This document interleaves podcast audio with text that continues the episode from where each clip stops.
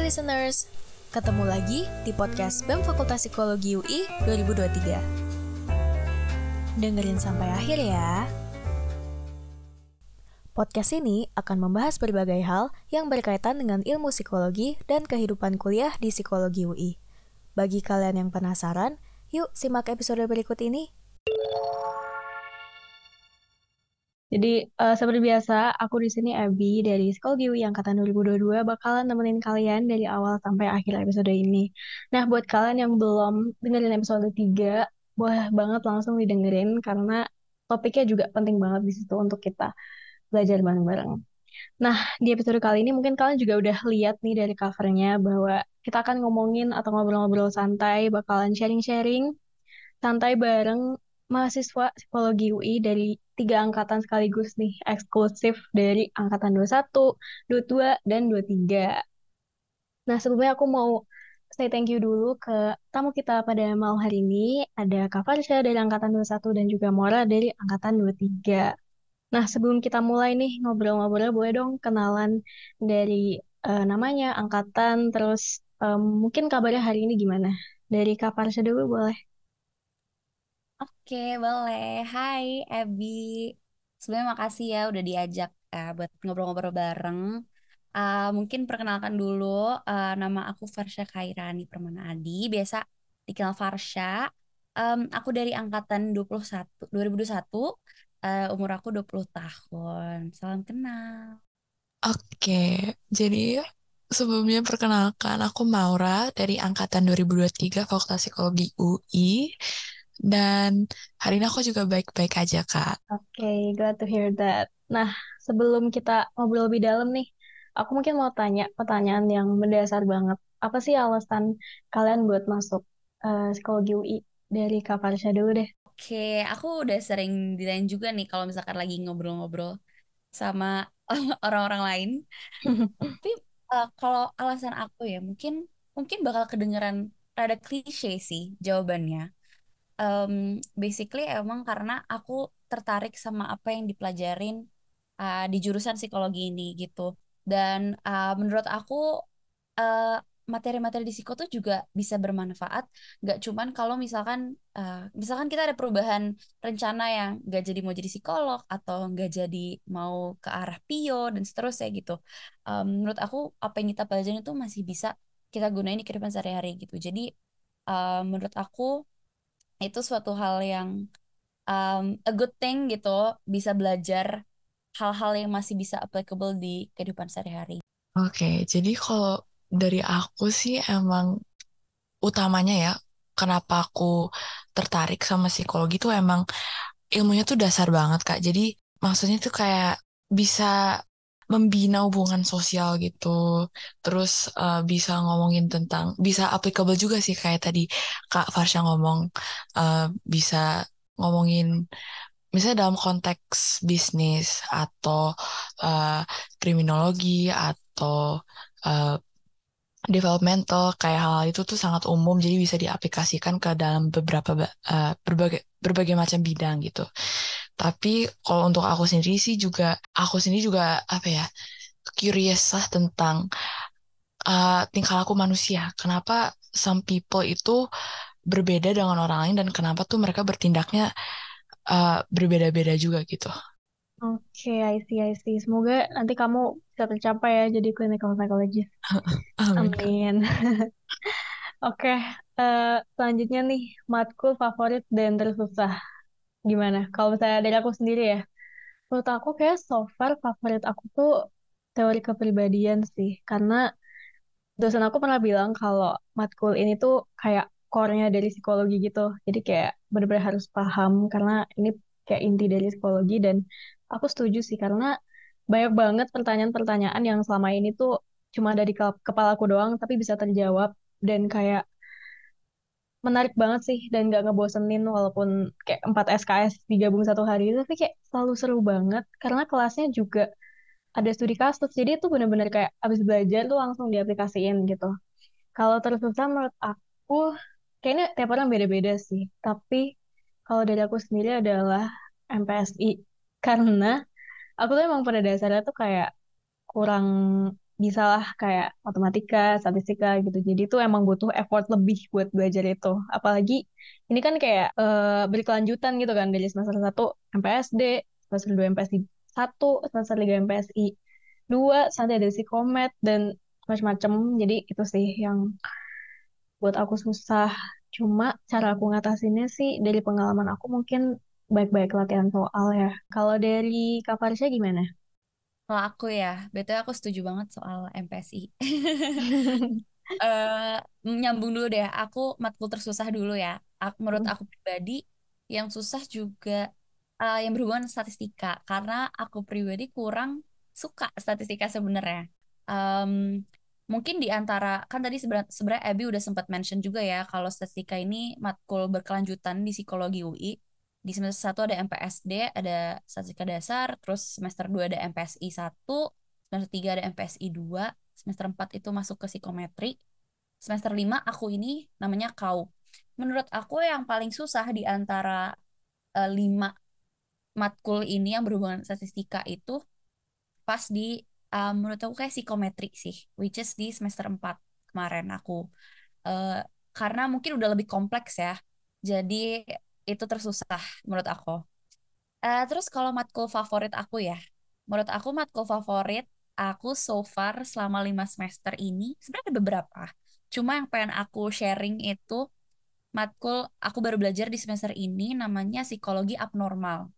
Jadi basically kita belajar tentang um, abnormality yang ada, uh, kayak contohnya disorder-disorder yang ada gitu aku seneng banget belajarnya karena menurut aku interesting. Di setiap kelas tuh kita belajar disorder yang berbeda dan menarik aja gitu jadi jadi exciting karena bener-bener nambah pengetahuan baru buat kita itu kayak oh kita jadi tahu ternyata ini ya yang disebut bipolar gitu. Jadi bukan bukan cuman ikutin um, apa sih stereotip orang aja gitu kayak tentang disorder disorder yang ada tapi kita emang beneran tahu oh ini loh yang dikategorin ini ini loh yang dikategorin itu gitu.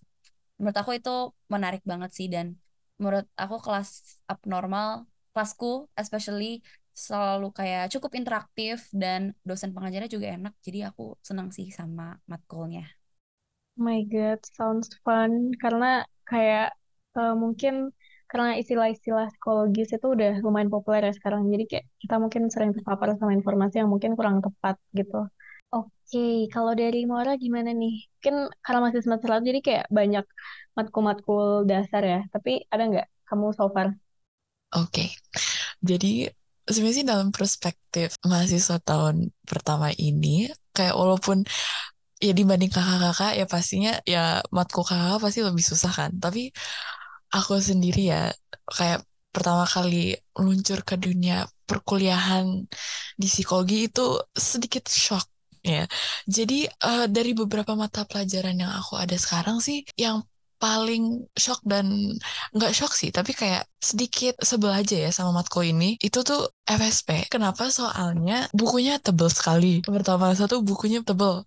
Banyak nama-nama yang harus dihafalkan. Itu kayak sejarah panjang lebar. Terus ini sedikit apa ya, judging from experience, tapi UTS sebelumnya itu, waduh, satu satu kelas kita um, kita we suffered a lot lah tapi untungnya ya tidak yang jeblok banget ya teman-teman tapi nggak apa-apa ya FSP mau nggak mau sekarang aku harus lebih fokus tapi ya wa wa wajar ya soalnya emang ini tahun pertama tapi on the opposite end mata kuliah favorit aku itu PMME.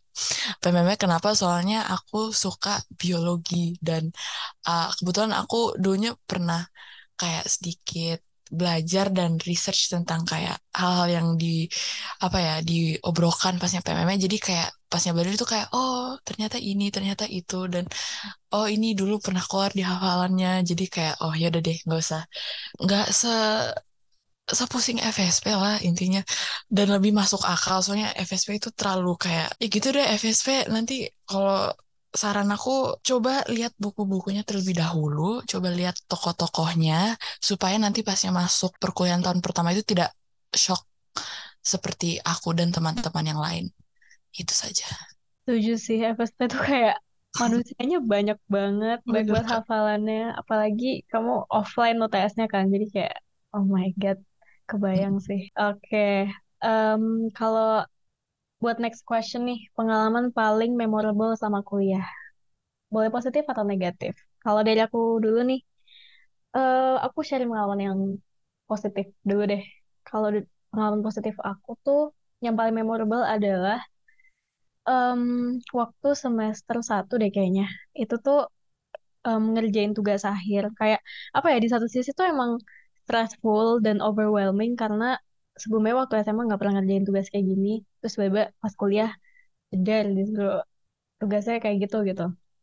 Cuma yang aku bersyukur banget adalah aku dapet teman-teman kelompok yang sampai sekarang kita masih dekat gara-gara tugas itu.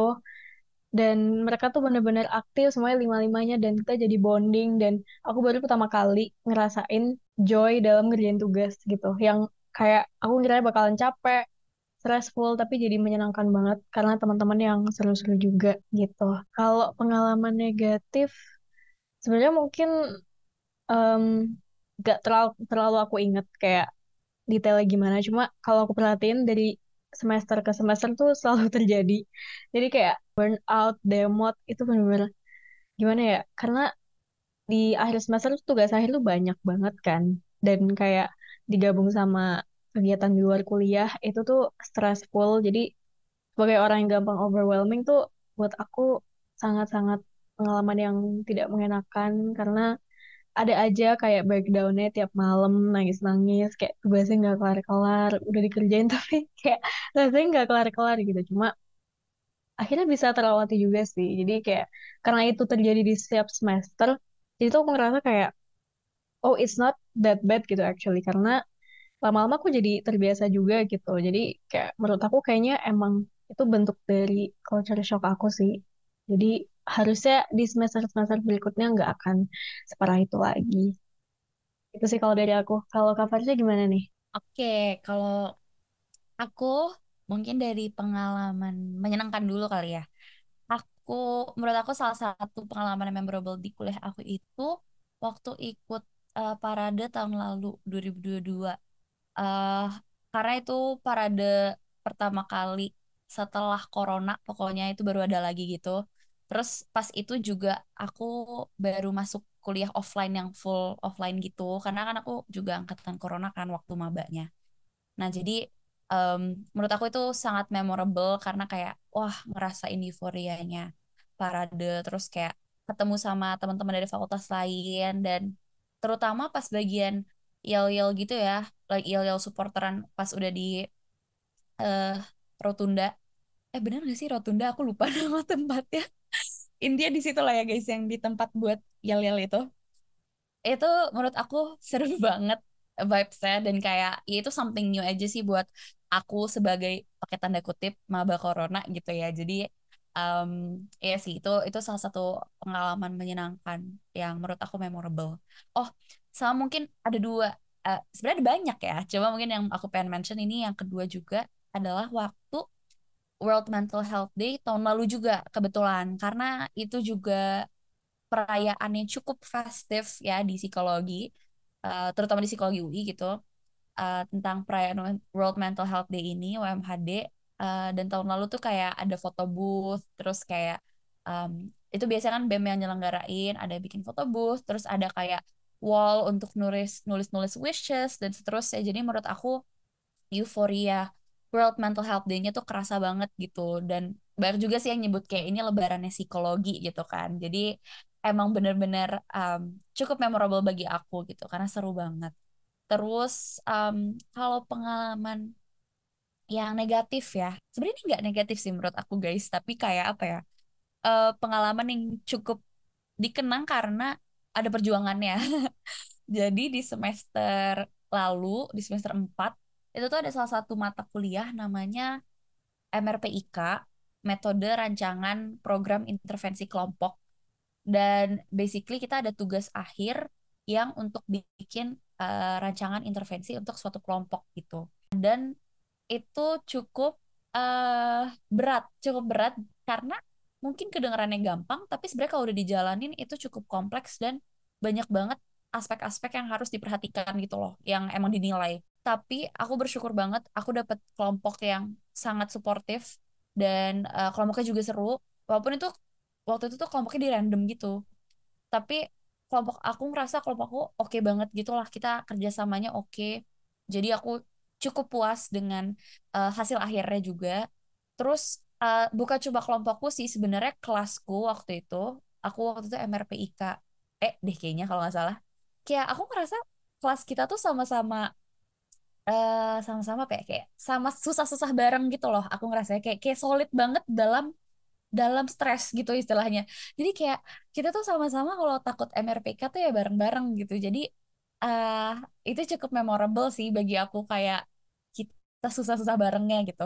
Uh, tapi ya itu sih karena karena challengingnya ya tugasnya. Jadi menurut aku itu suatu yang memorable. Bahkan beberapa teman aku tuh juga ada yang suka bercanda yang kayak aduh gue trauma banget sama MRPK gitu. Kayak bercanda aja sih sebenarnya. Cuman uh, ya itu karena saking tugasnya cukup challenging ya. Dan uh, dosen penilainya juga uh, cukup menakutkan menakutkan sedikit ya. Menakutkan sedikit.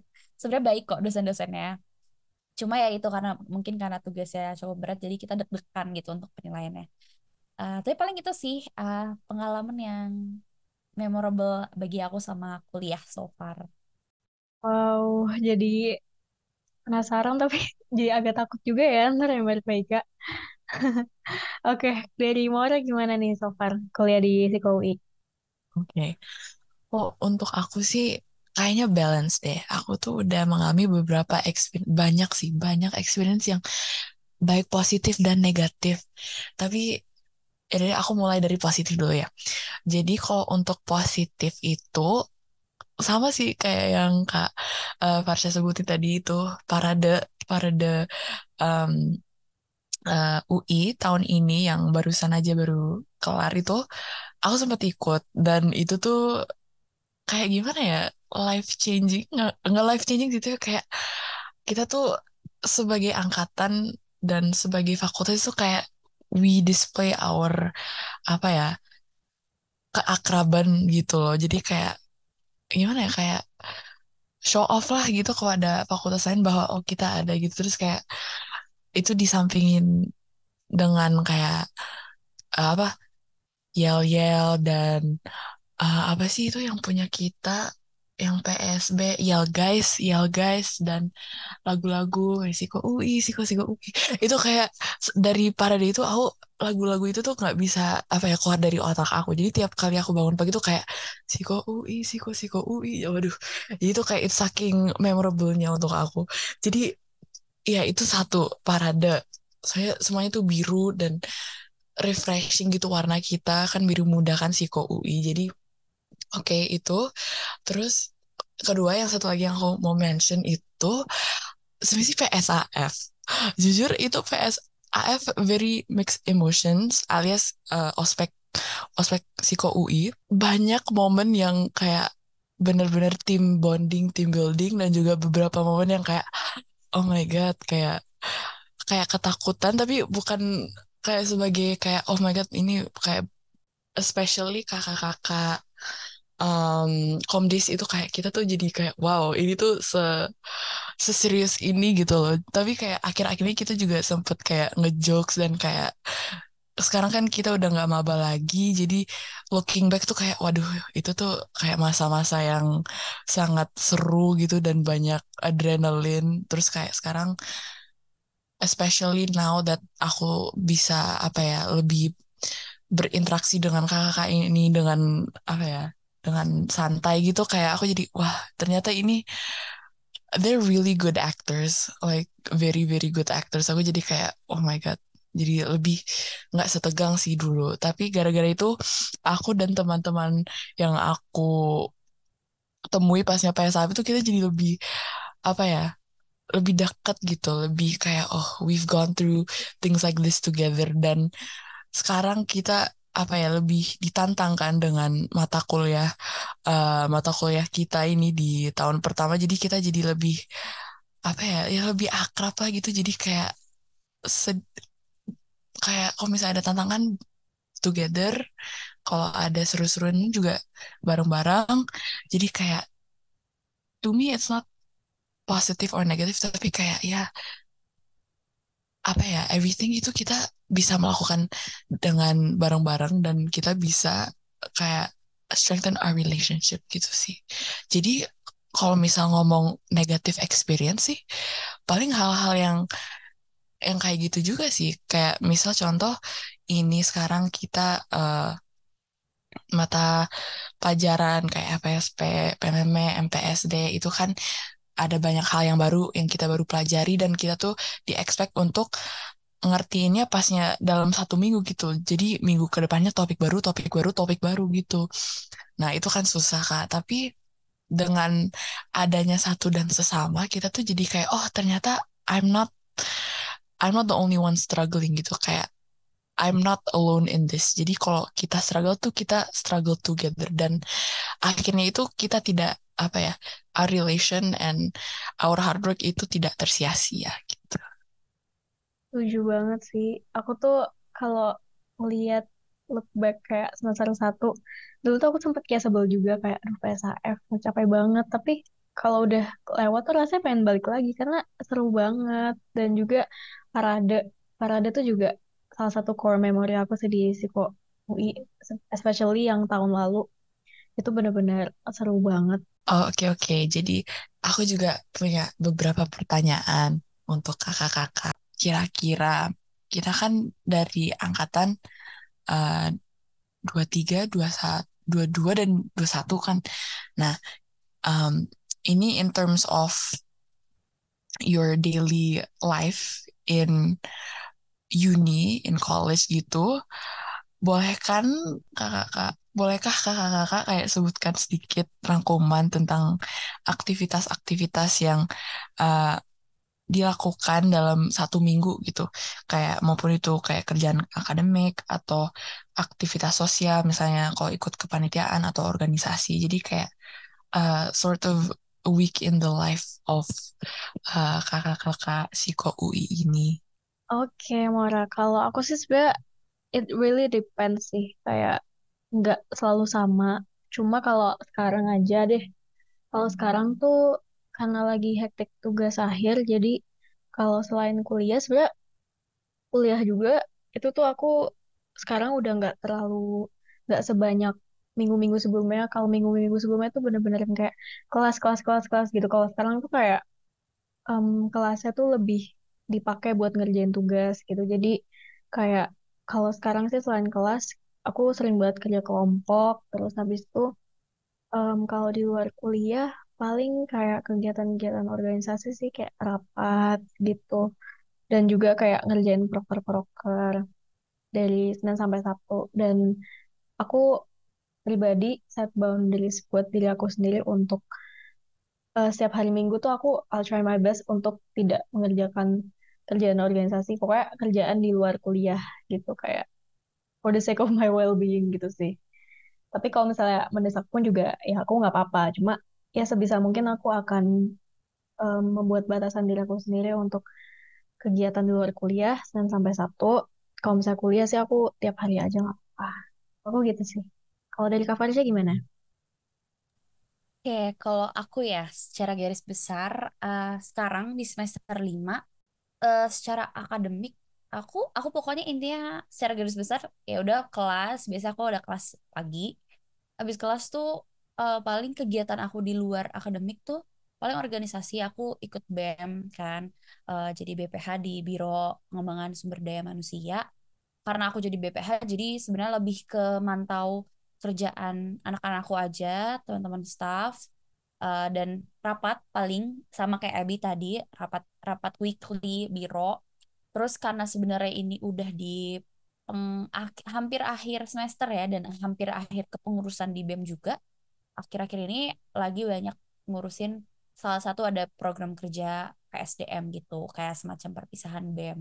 Uh, paling sebenarnya itu yang lagi jadi fokus. Terus selain itu uh, di ini masih nyangkut akademis mungkin ya. Aku lagi ada persiapan juga pengen ada IELTS prep karena um, insya Allah punya plan uh, untuk exchange kalau dilancarkan doain ya teman-teman uh, jadi uh, itu sih lagi sekarang lagi persiapan si IELTS ini dan juga selain IELTS uh, karena semester depan aku udah mulai MBK program MBKM semester 6 nanti. Nah, aku juga udah mulai nyiapin. Kita tuh ada harus bikin kayak proposal untuk program ini dan aku rencananya mau ngambil magang di semester 6. Jadi itu sih lagi nyari-nyari tahu tentang uh, kantor-kantor uh, tempat-tempat aku mau magang di mana kira-kira dan itu sih paling sebenarnya yang lagi jadi kesibukan dia akhir-akhir ini. Oke, okay, jadi aku juga nih mau sedikit tanya ter, uh, kaitan dengan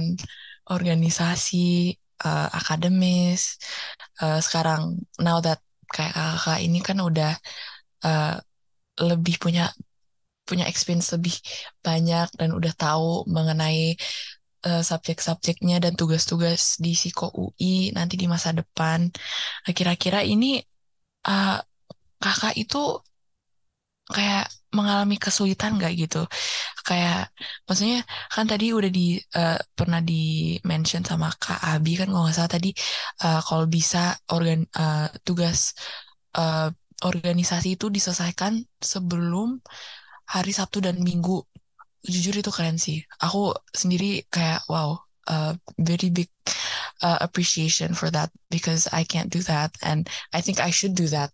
Jadi kira-kira what keeps you going gitu? Apa sih what is your main motivator? Kok bisa sih kayak sedisiplin itu dan gimana kak itu bisa kayak manage your time wisely saat mengerjakan tugas-tugas dan tanggung jawab kakak ini? Um, kalau aku sebenarnya kayak aku juga belum sedisiplin itu sih kayak time management aku juga mungkin masih kurang baik. Cuma ya aku masih terus belajar dan berusaha tiap harinya. Dan sebenarnya motivasi yang membuat aku untuk tetap lanjut, tetap uh, mengerjakan ini semua komitmen sih karena dari awal ikut organisasi atau kepanitiaan itu kan menurut aku suatu bentuk komitmen gitu. Dan ya itu ada kurun waktunya gitu kayak ya komitmen selama satu tahun atau beberapa bulan. Jadi ya aku mikirnya karena udah ibaratnya udah janji udah komitmen ya aku bakal kerjain sama aku masih bertugas di situ. Dan juga aku tuh selalu pilih organisasi kepanitiaan yang emang aku interest gitu bidangnya. Kayak misalnya di match di media di BEM tuh emang emang aku interest di situ gitu. Jadi pas ngejalaninnya juga nggak terlalu terbebani karena emang aku nggak maksudnya aku suka gitu. Jadi itu sih harus consider di situ juga.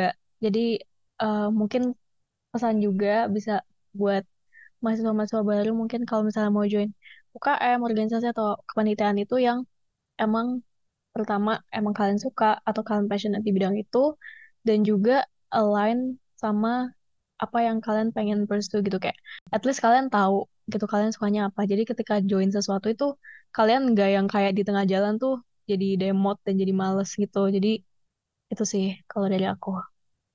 Kalau covernya gimana nih? Kalau aku ya soal main motivator aku uh, kayaknya menurut aku ini bukan seseorang cuma lebih ke mindset aku aja sih kayak um, I try to enjoy every little little things that I'm doing. Dan um, berusaha untuk kayak ya udah um, ngejalaninnya dengan seneng aja gitu. Karena menurut aku kalau kayak di bawah mumet gitu nggak ada manfaatnya nggak jalan juga gitu. Jadi berusaha untuk senengin senang aja jalannya. Dan aku sejujurnya setuju banget sama Abby yang bahas soal komitmen. Itu juga gitu. Jadi kayak misalkan ada kesibukan di BEM atau berhubungan dengan akademik ya tapi aku sebagai anggota BEM aku udah berkomit sama ini jadi ya emang harus dijalanin gitu. Pelajaran pun juga gitu karena emang aku mahasiswa kewajiban aku belajar ya dan juga mengerjakan tugas gitu ya untuk sebagai nilai untuk lulus ya aku harus emang keep going aja gitu iya bener banget kak. Kayaknya I think everything boils down to commitment ya. Komitmen dan passion yang seperti tadi disebutkan. Jadi kayak to commit to things you need to find passion in it. Apa ya something to enjoy. Apa ya hal yang membuat apa ya, hal yang berarti, yang bernilai dan it serves as purpose. Itu kayaknya penting banget deh untuk menjalani apa ya kehidupan perkuliahan secara umum sih.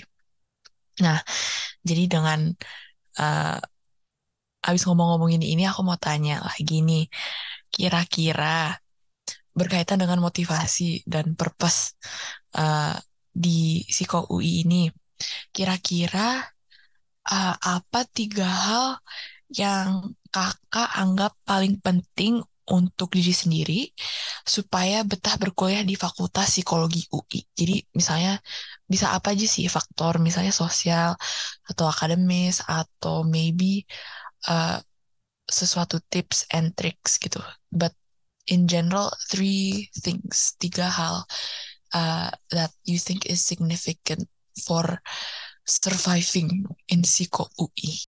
Uh, sebenarnya karena mungkin karena aku dari awal emang pengen masuk Psiko UI jadi kayak masuk sini tuh bener-bener miracle buat aku. Jadi aku sangat bersyukur bisa masuk sini dan pasnya aku betah. Tapi there are times juga yang aku kayak mempertanyakan lagi kayak kenapa ya aku masuk sini kayak tapi ketika aku mikir kayak gitu aku selalu look back kayak masa-masa di mana aku berusaha dan belajar untuk masuk sini tuh bener-bener perjuangan yang besar banget. Jadi kayak aku harus ingat kalau oh ini gue masuk sini tuh benar perjuangannya gede banget. Jadi kayak gak mungkin dong stop sampai sini atau kayak malah keluar dari sini gitu. Jadi itu satu.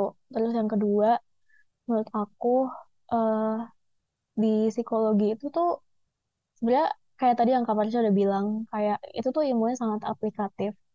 Jadi tuh sebenarnya kalau misalnya kalian nggak mau jadi psikolog pun atau kayak nggak mau kerja di ranah psikologi itu ilmunya bakalan sangat kepake. Jadi kayak menurut aku nih kuliah di psikologi sangat apa ya sangat bermanfaat sangat menguntungkan bagi aku gitu. Jadi kayak itu yang membuat aku keep going gitu. Karena aku juga sempat bingung juga kan kayak aduh mau jadi psikolog atau enggak? gitu. Terus kayak tadi mau jadi psikolog terus nggak mau jadi psikolog terus bingung mau jadi apa. Cuma kayak terus aku jadi mikir lagi kayak aduh gimana ya bingung lagi mau jadi apa cuma kayak ya udah.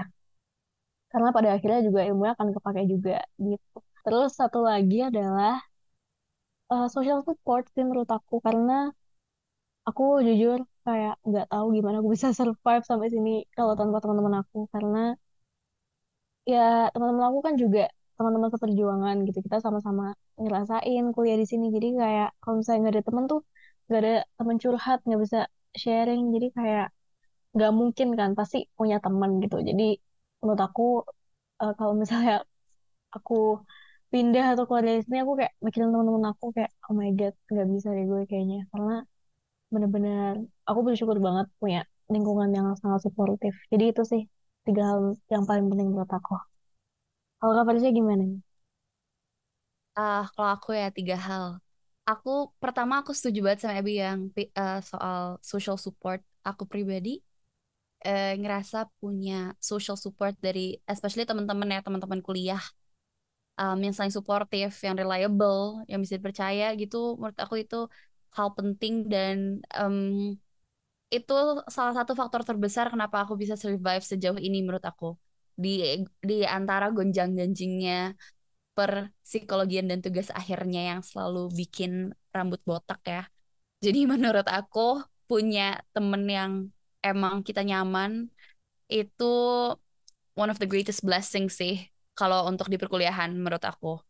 Terus yang kedua um, menurut aku ini sih kayak take things slowly dan uh, kerjain one by one karena um, menurut aku kalau terlalu terburu-buru juga ngelakuin segala hal dan sampai nggak ngasih waktu kita untuk istirahat uh, atau kurang mikirin well-being kita itu juga nggak baik buat kita. Jadi um, I like to take things slowly dan punya mindset bahwa kayak aku punya mindset kalau setiap orang tuh punya pace masing-masing gitu loh punya dan punya jalur masing-masing. Jadi uh, jangan terlalu fokus sama orang lain instead of kayak ya udah fokus sama kita apa goal kita.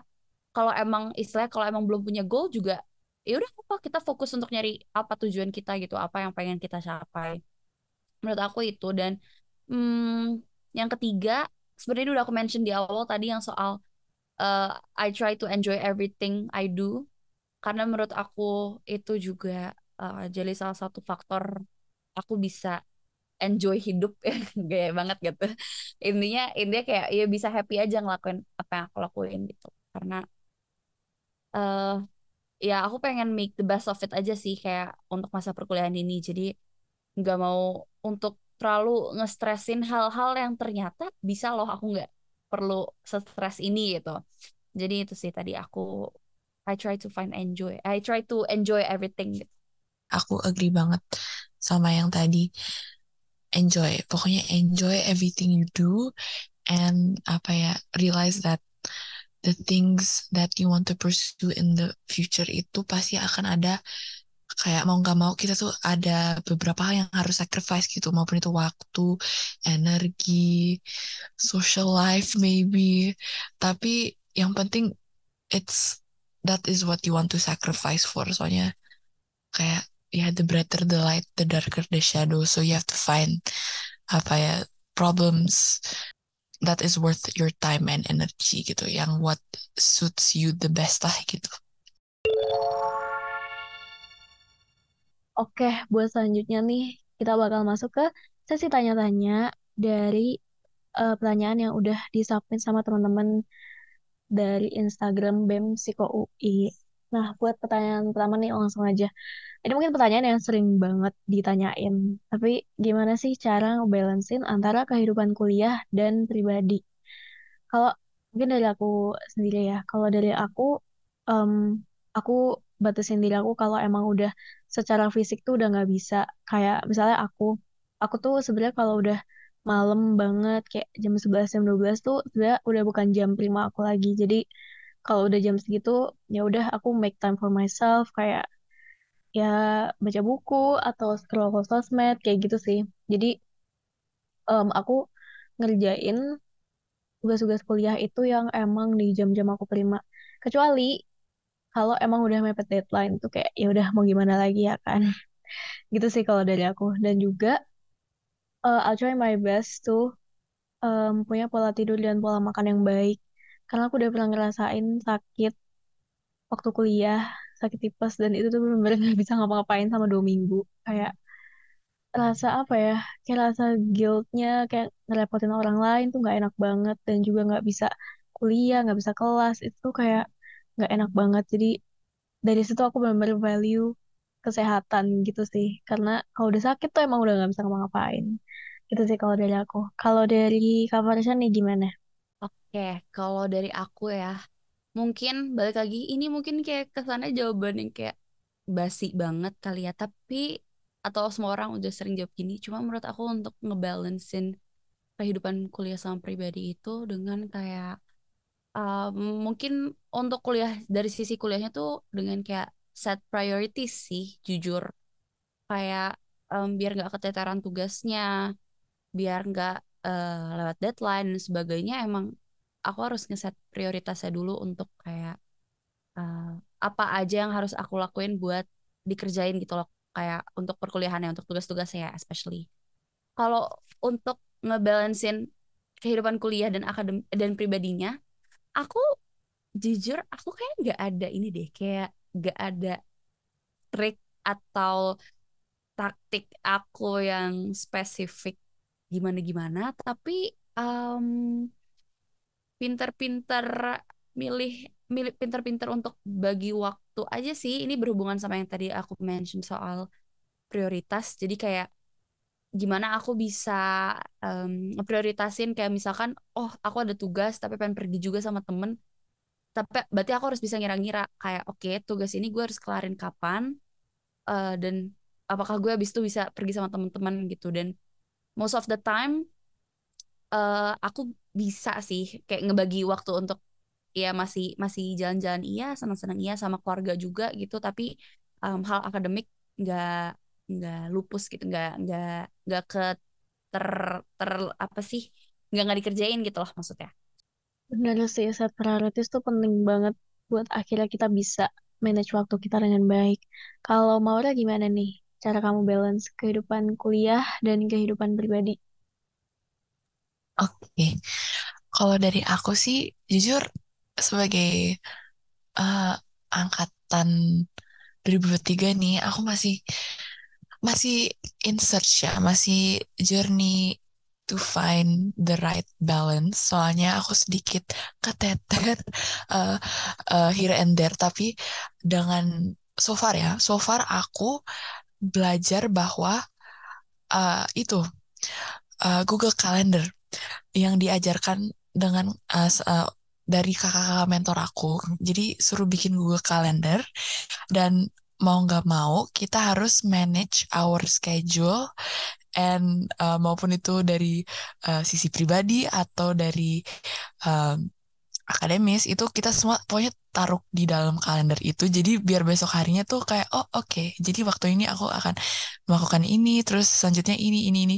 Jadi tuh pasnya hari itu kita nggak usah pikirkan lagi kayak we already know what we're gonna do gitu. Kayak we know what we're gonna anticipate the next day. Dari itu aku jadi lebih ngeh bahwa kehidupan pribadi kita tuh is just as important as our kehidupan akademis. Soalnya tuh what is life without kayak rewards gitu loh. Jadi kayak apa ya lebih termotivasi gitu. Jadi kayak misalnya aku udah ngerjain satu tugas nih. Oh terus setelahnya itu oh makan makan siang. Terus untuk makan siang aku akan makan A B C D F G gitu. Oh jadi kayak oh my god. Aku jadi kayak oh termotivasi. Oke okay, abis selesai ngerjain tugas aku bisa makan. Makan ini makan itu. Atau abis ngerjain ini aku bisa oh ketemu A B C D gitu. Jadi kayak oh jadi conditioning gitu loh jadi kayak selesai satu tugas dapat reward selesai satu tugas dapat reward dan kayaknya dengan apa ya the more we do it the more it becomes a habit gitu dan kayaknya sih it's a healthy habit to have Oke, bener sih.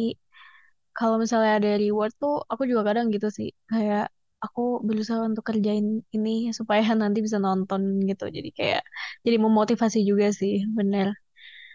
Oke, next question sih. Keuntungan apa yang bisa didapat gitu. Jadi misalnya dari dua sisi ya. Kalau misalnya dari psikologi itu, oh ya kan tadi aku sedikit mention bahwa kita sebagai psiko UI itu harus mempentingkan self care dan kita harus tahu kapan to take a break, kapan uh, supaya kita tuh nggak cuman apa ya akademis kita tuh aman tapi mental kita juga aman. Nah, kira-kira selain dari itu tuh apa hal yang penting yang kakak-kakak itu dapat dari kayak mempelajari psikologi gitu. Jadi dan maybe hal ini bisa diaplikasikan dalam kehidupan akademis atau kehidupan pribadi kakak-kakak.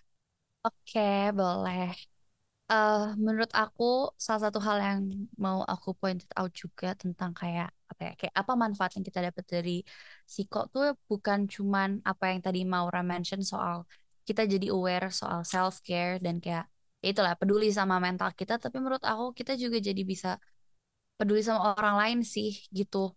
Dalam hal kayak um, misalkan emang ada teman kita yang lagi struggling kita tahu how to help them how to handle them gitu. Dan kayak kita bisa ngasih bantuan yang tepat buat mereka gitu. Karena dari apa yang udah kita pelajarin uh, di psikologi sendiri gitu. Jadi bukan cuman taking care of us, diri kita sendiri, taking care of ourselves, tapi juga taking care of other of others gitu.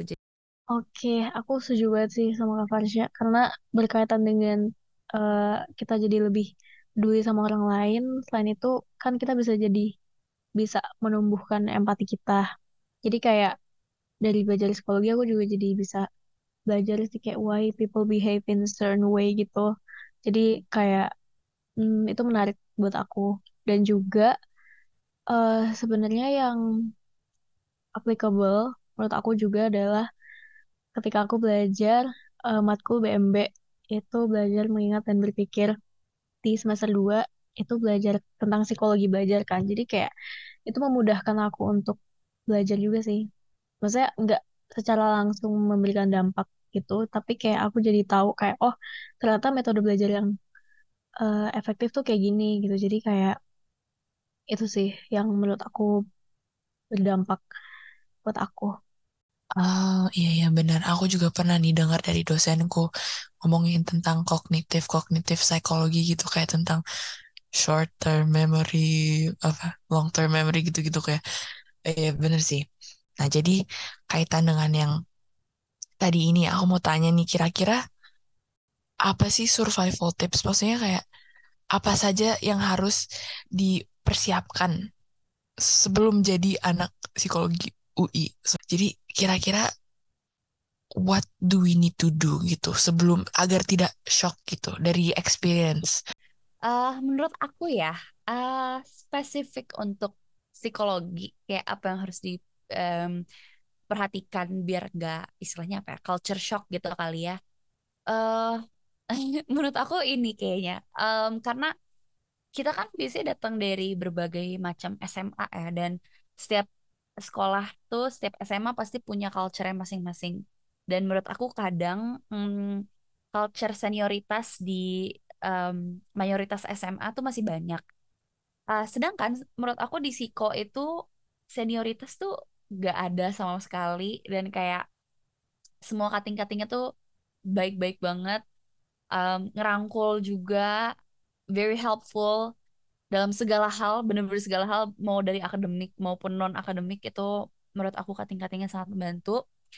Uh, jadi jangan sampai culture shock bahwa kating-katingnya baik kali ya karena uh, aku ada kenal beberapa temen yang juga kayak mungkin karena pengalaman SMP atau SMA mereka yang punya culture senioritasnya cukup tinggi jadi pas masuk kuliah mungkin dengan ekspektasi oh harusnya kayaknya ada senioritas juga. Tapi kalau di psikologi UI jujur nggak ada. Jadi mereka jadi kayak oh ya ampun baik banget cuttingnya gitu. Langsung kayak eh jatuhnya kayak culture shock sih menurut aku gitu. Jadi um, itu hal yang perlu menurut aku salah satu hal yang kayak bisa diinget-inget kalau nanti teman-teman pendengar podcast ada yang masuk psikologi UI gitu.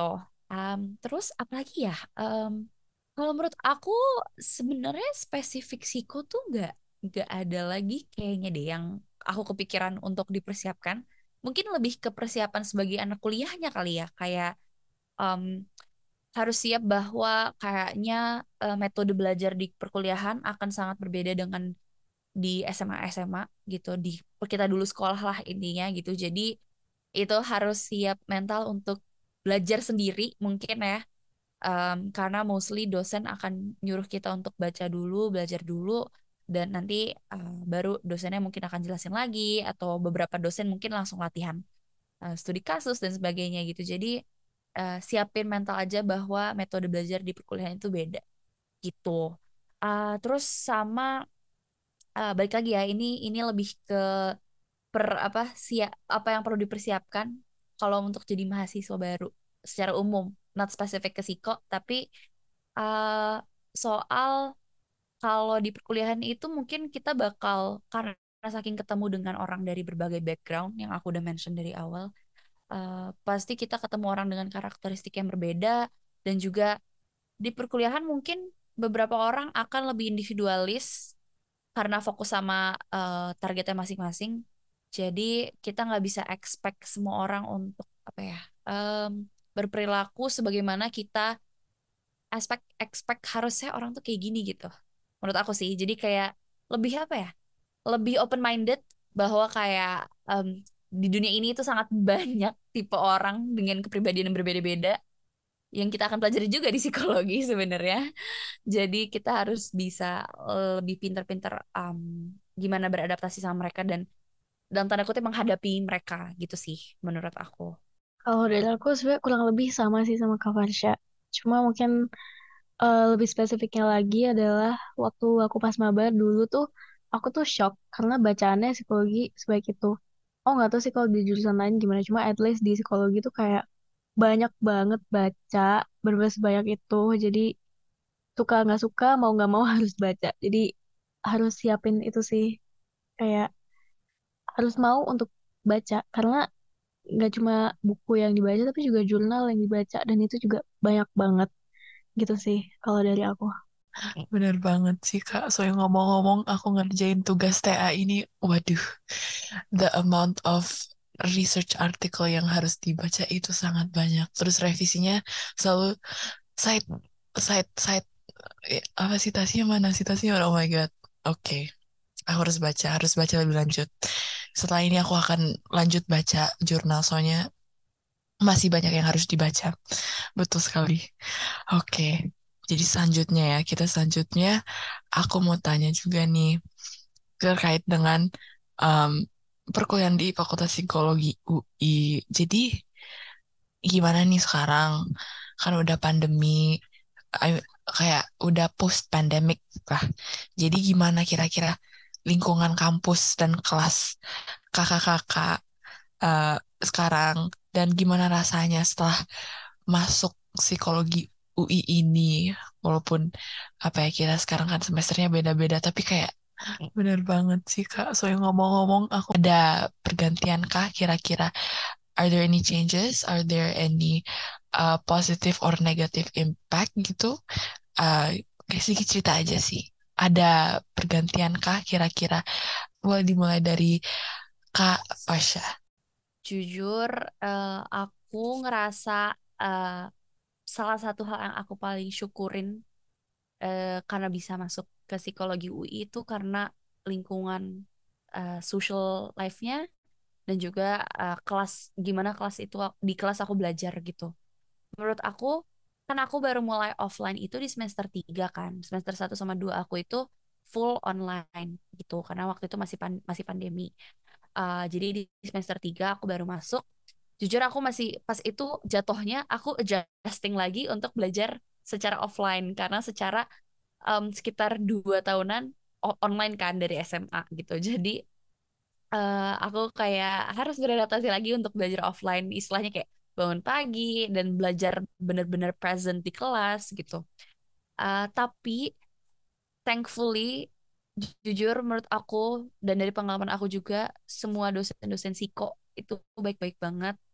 Um, bukan tipikal dosen yang kayak kalau ada yang nanya tuh mereka sinis atau mereka malah kayak ih kok nggak tahu sih? gitu. Tapi dosen-dosen di Siko tuh sangat helpful sebagaimana emang menurut aku ya sebagaimana emang ya guru harusnya kayak gini gitu loh. Kayak orang yang ngajarin kita dosen-dosen dosen-dosen di Siko nih emang emang sangat sangat guru gitu menurut aku. Dan hmm, apa ya aku senang juga kalau misalkan uh, kelas-kelas di Siko mungkin uh, Abby yang semester 3 juga notice kayak banyak banget diskusi gitu loh. Kayak hal-hal uh, kalau dalam pengajaran tuh banyak yang interaktif gitu.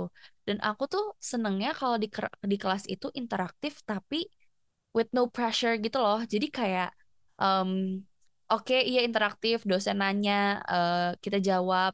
Tapi kayak dari dosennya tuh juga sebenarnya nggak naruh pressure ke kita untuk harus jawab bener gitu. Dan um, banyak banget dosen di psiko dari pengalaman aku yang selalu nge-emphasize bahwa kayak nggak apa-apa kalian jawab aja dari pandangan kalian gimana. Nggak nggak ada benar salah kok di sini gitu. Ataupun kalau kayak kalau salah jawab nggak apa-apa kok gitu. Jadi um, dosen-dosennya sangat uh, sering nge-encourage kita untuk berani nanya uh, karena itu cara salah satu cara kita belajar kan gitu. Jadi aku senang banget karena menurut aku jujur lingkungan belajar di psiko itu tergolong sehat ya. Kayak uh, dari pengalaman aku dari lima semester aku ngerasa enjoy belajar di psikologi juga ya karena itu karena dosen-dosennya juga mostly alhamdulillah aku juga selalu dapat dosen-dosen yang baik. Dan bahkan juga banyak menurut aku dosen-dosen yang sangat keibuan. Jadi ngerasa kayak ibu sendiri ya jadi kayak um, seru-seru juga dosennya gitu. Um, itu sih menurut aku kayak uh, lingkungan kelas ya. Maksudnya uh, suasana kelas di psikologi so far menurut aku kayak gitu. Tapi kalau untuk social life kalau untuk lingkungan pertemanan um, pertama aku masuk di psiko aku bisa ngerasain bahwa kayak orang-orangnya ini sangat uh, friendly dan sangat open untuk kayak kenalan gitu.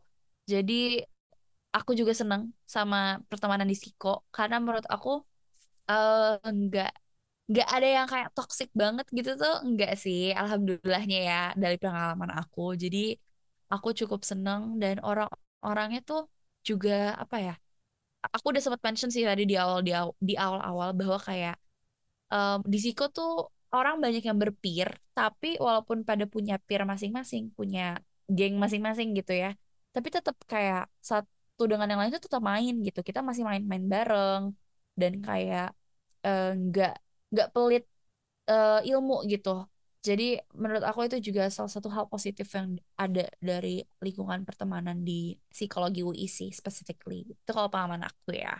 Kalau Abby gimana Abby? Kalau aku soal di lingkungan kelas dan juga social life di psiko itu aku setuju banget sih. Karena ya meskipun emang mungkin kita tahu ya budaya di psiko tuh cukup kencang, tapi emang dari angkatan aku juga kita tetap main sama satu sama lain gitu meskipun emang uh, kita dari circle atau ya geng lah yang berbeda-beda gitu.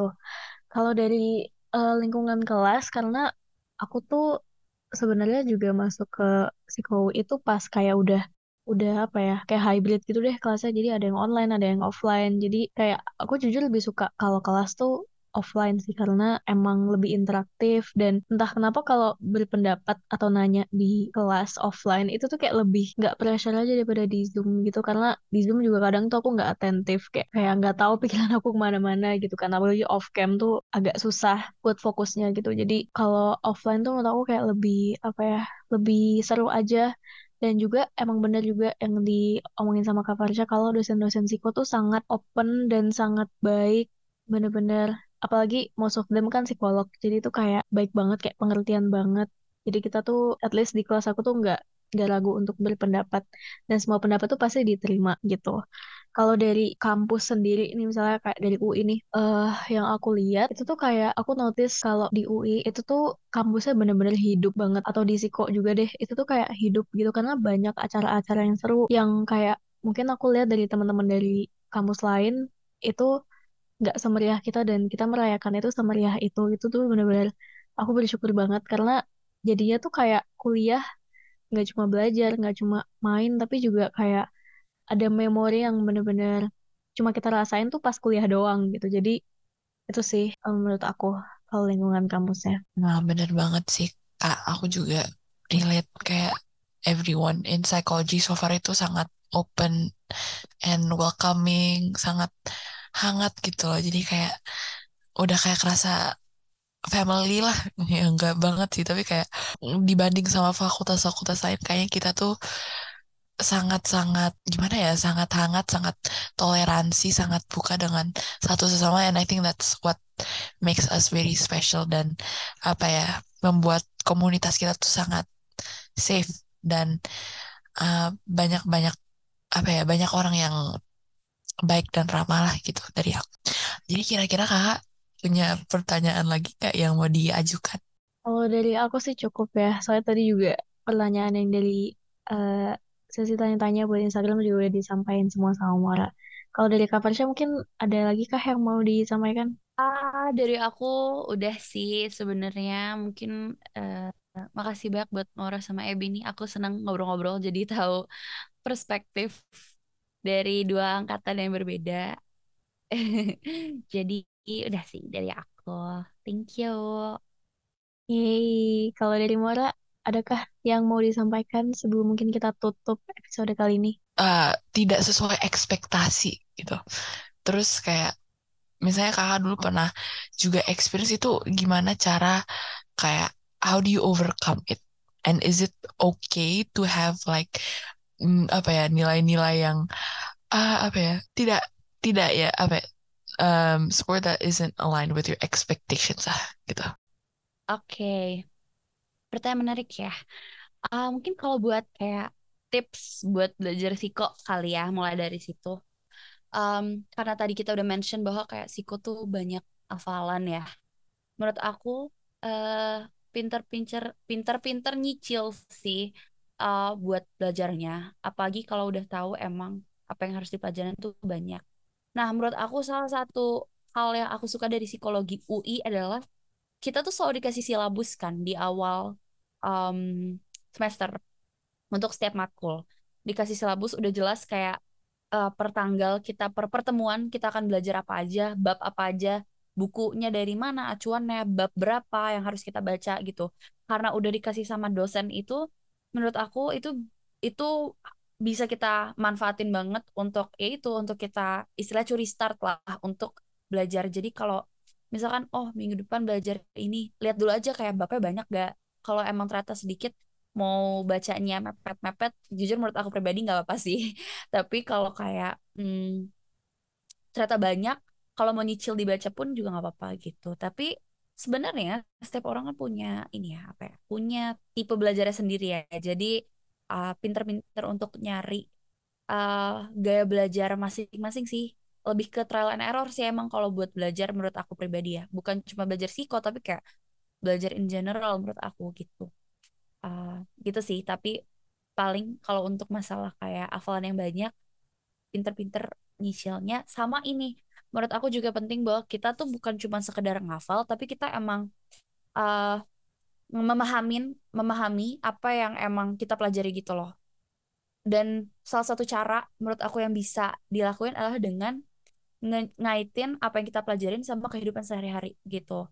Jadi itu bisa mempermudah kita buat ngafalnya gitu menurut aku sih. Jadi um, karena tadi kan kita udah sering banget mention bahwa ilmu psikologi itu sangat applicable di dunia asli di kehidupan sehari-hari. Jadi um, untuk nyari contohnya pun nggak terlalu sulit gitu kan. Jadi kalau belajar ada contoh kan kayaknya lebih enak ya karena kita kayak oh iya kemarin kayak gini, oh iya gue pernah ngalamin ini gitu. Karena karena kita ngaitin sama hal-hal kehidupan sehari-hari gitu. Jadi menurut aku itu bisa lebih cepat masuk ke otak gitu. Masuk ke long term memory kita gitu. Um, terus kalau misalkan soal nilai apakah kayak misalkan um, apakah punya nilai tinggi itu penting? Apakah tugas akhir dengan nilai semaksimal mungkin itu penting? Jujur menurut aku balik lagi ke target masing-masing sih. Kayak ada orang yang emang tujuan kuliahnya salah satunya uh, adalah dengan mendapat IPK yang tinggi. Ada orang yang emang butuh academic validation. Ada juga orang yang kayak gue nggak terlalu peduli sih nilai gue berapa yang penting gue lulus gitu. Jadi sebenarnya it depends on the person's kayak ya maunya apa tujuannya tuh apa gitu. Kalau aku pribadi menurut aku penting untuk dapat nilai bagus gitu. Karena aku mau nge-maintain IPK aku. Walaupun um, aku bukan tipe orang yang kayak um, sangat gila belajar gitu jujur aku nggak bukan tipe orang yang kayak gitu juga. Dan bukan tipe orang yang kayak pokoknya gue harus IPK 4 gitu. Sejujurnya aku nggak gitu cuman um, I always try my best. Dan sekarang aku lagi berusaha nge-maintain um, IPK aku. Jadi menurut aku sebenarnya nilai bagus itu penting gitu. Um, cuman kalau misalkan kita ngalamin kegagalan dalam artian kayak nilai jelek um, bakal sounds cliche tapi emang ya udah jadiin pelajaran aja gitu. Kayak um, jangan sampai kita make the same mistakes. Kayak jadiin nilai jelek itu ini kalau aku ya biasanya aku aku jadi nilai kalau aku dapat nilai jelek aku jadiin pelajaran untuk kayak nge evaluasi diri sendiri. Kayak oke okay, kenapa gue bisa dapat nilai segini ya? Gue salahnya di mana? Oh kemarin gue kurang belajar maksimal. Ya udah aku jadi tahu kayak next time di ujian selanjutnya gitu aku berarti belajarnya harus lebih maksimal. Dan um, aku kan yang paling kenal diri aku sendiri kan. Jadi aku tahu kelemahan aku di mana dan aku tahu kayak apa yang aku harus ubah dari diri sendiri gitu. Jadi uh, menurut aku itu sih yang bisa kayak memotivasi diri lagi kalau emang mengalami kegagalan gitu. Tapi kalau soal tadi ya, soal nilai pencapaian apakah penting dan enggak, sebenarnya balik lagi kepada teman-teman apakah menurut teman-teman nilai itu penting? Kalau menurut kalian penting dan kalian emang tipe-tipe yang um, punya punya tujuan punya goal yang ingin dicapai ya berarti nilainya penting. Tapi kalau emang ada yang ya udah yang penting gue lulus ya berarti nilainya mungkin kurang penting ya. Cuman uh, ini sih mungkin note aja kalau tugas akhir itu kan kalau di psikologi itu selalu berkelompok ya Uh, jadi penting buat kita untuk juga punya sense of apa ya? Uh, jangan egois aja sih gitu. Kalau misalkan nih kasusnya ada orang yang gue nggak terlalu peduli nilai gue yang penting lulus, sedangkan dia satu kelompok dengan orang yang sangat menjunjung tinggi uh, dia mau nilai bagus, ya kita jangan sampai kita juga merugikan orang lain gitu. Jadi kalau untuk tugas akhir ya specifically gitu, uh, emang karena ini tugas kelompok ya harus mementingkan kepentingan kelompok instead of kayak kepentingan individu gitu. Itu sih paling kalau dari aku. Oke deh kalau gitu karena udah selesai nih pembicaraan kita pada episode kali ini aku pengen ucapin makasih yang sebesar-besarnya buat Mora dan Kak Farsha karena again udah mau sharing sama kita dan kayak jujur episode ini tuh buat aku sangat apa ya sangat menyenangkan karena kayak very wholesome aja kayak bisa ngobrol dari uh, sudut pandang yang beda-beda dari angkatan yang beda-beda gitu sih. Uh, dan juga semoga episode ini juga bisa bermanfaat buat teman-teman semua yang dengerin. Aku juga pengen say thank you buat uh, listeners yang udah dengerin sampai detik ini dan udah dengerin sampai akhir juga. Semoga teman-teman yang mungkin tertarik buat masuk psikologi UI bisa punya gambaran sedikit lah gimana sih kehidupan di psikologi UI gitu. Oke deh kalau gitu sekian dari aku. Uh, sampai jumpa di kesempatan yang lain. Bye bye. Segitu dulu perbincangan kita kali ini. Stay tune untuk episode selanjutnya. Bye bye.